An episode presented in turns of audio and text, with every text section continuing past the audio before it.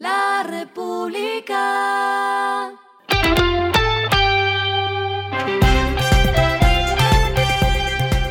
Al final de la jornada, esto es lo que debes saber sobre el comportamiento de los negocios, las finanzas y la economía.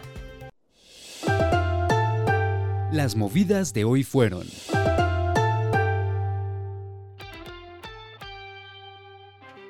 Desde este año se debe dar cumplimiento a la Ley 2101 de 2021, la cual tiene como objetivo reducir la jornada laboral a 42 horas en 5 o 6 días semanales, tal como se acuerde con el empleador. Es pertinente conocer que la normativa se implementará de forma gradual desde este año.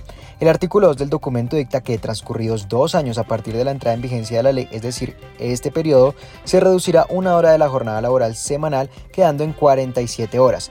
Luego, cuando la ley ya lleve en vigencia tres años desde 2024, se reducirá otra hora de la jornada laboral semanal, quedando en 46 horas semanales. Y a partir del cuarto año, es decir, desde 2025, reducirán dos horas cada año hasta llegar a 42 horas semanales.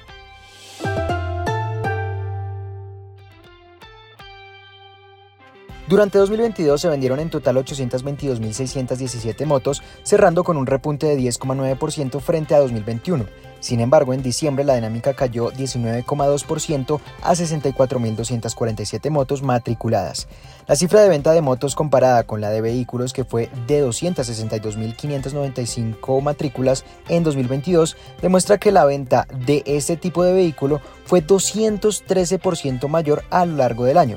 De los 12 meses del año pasado en 7, las ventas de motos tuvieron una variación positiva, mientras que meses como julio, septiembre, octubre, noviembre y diciembre mostraron cifras negativas respecto a 2021.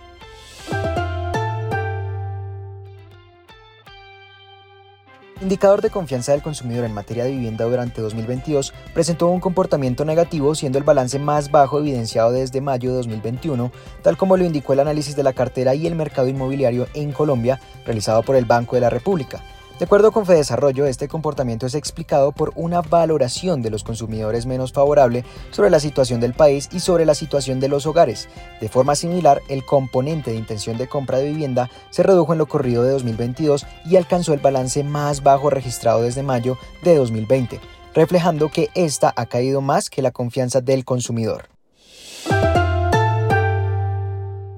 Lo que está pasando con su dinero.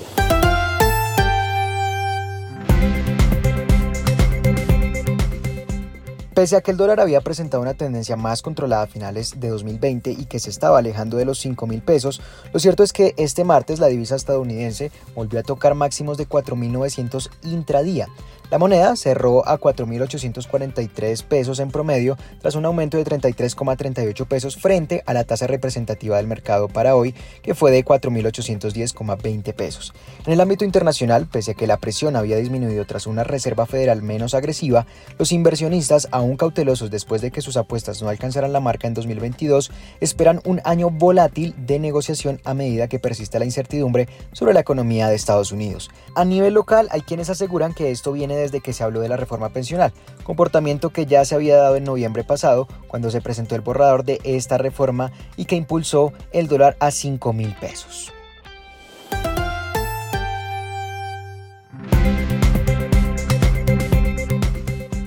Los indicadores que debe tener en cuenta. El dólar cerró en promedio a 4.843 pesos tras subir 33,38 pesos. El euro cerró en 5.106 pesos tras caer 32,57 pesos, mientras que el petróleo se cotizó en 77,10 dólares el barril.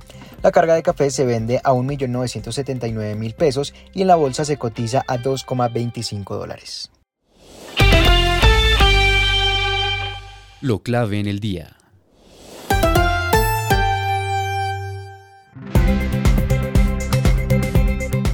Con el apoyo de la empresa Servi Información, Grupo Bancolombia dio a conocer el primer monitor de bienes básicos del año.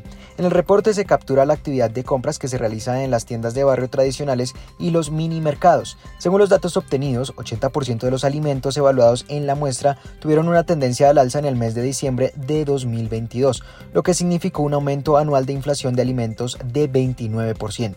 En cuanto al alza de precios, el informe indica que se evidenciaron fuertes incrementos en los precios de la proteína animal en el último mes del año. La carne de cerdo lideró al alza con 3,9%, seguida por la carne de res con 1,67%, las carnes preparadas con 1,5% y el huevo con 1,2%.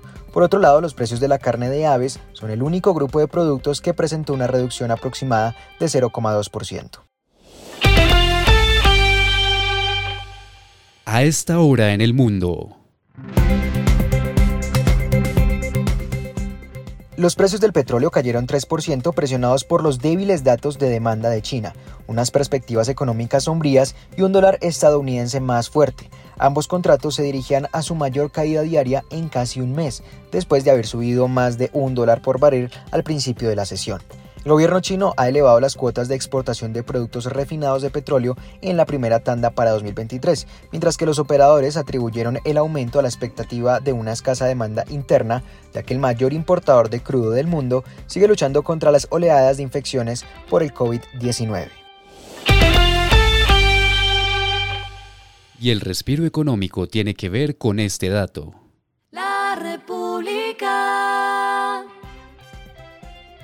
Rolex elevó los precios en Estados Unidos y el Reino Unido en un promedio de alrededor de 2,5%, los últimos aumentos de la principal marca suiza de relojes según analistas de Berkeley.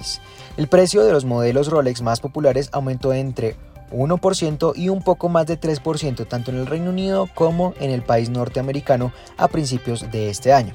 Berkeley rastrea datos en ambos mercados, por lo que los precios de Rolex subieron un promedio de entre 2,6% en el Reino Unido y de 2,2% en Estados Unidos, según los analistas. Esto fue Regresando a casa con Iván Cajamarca.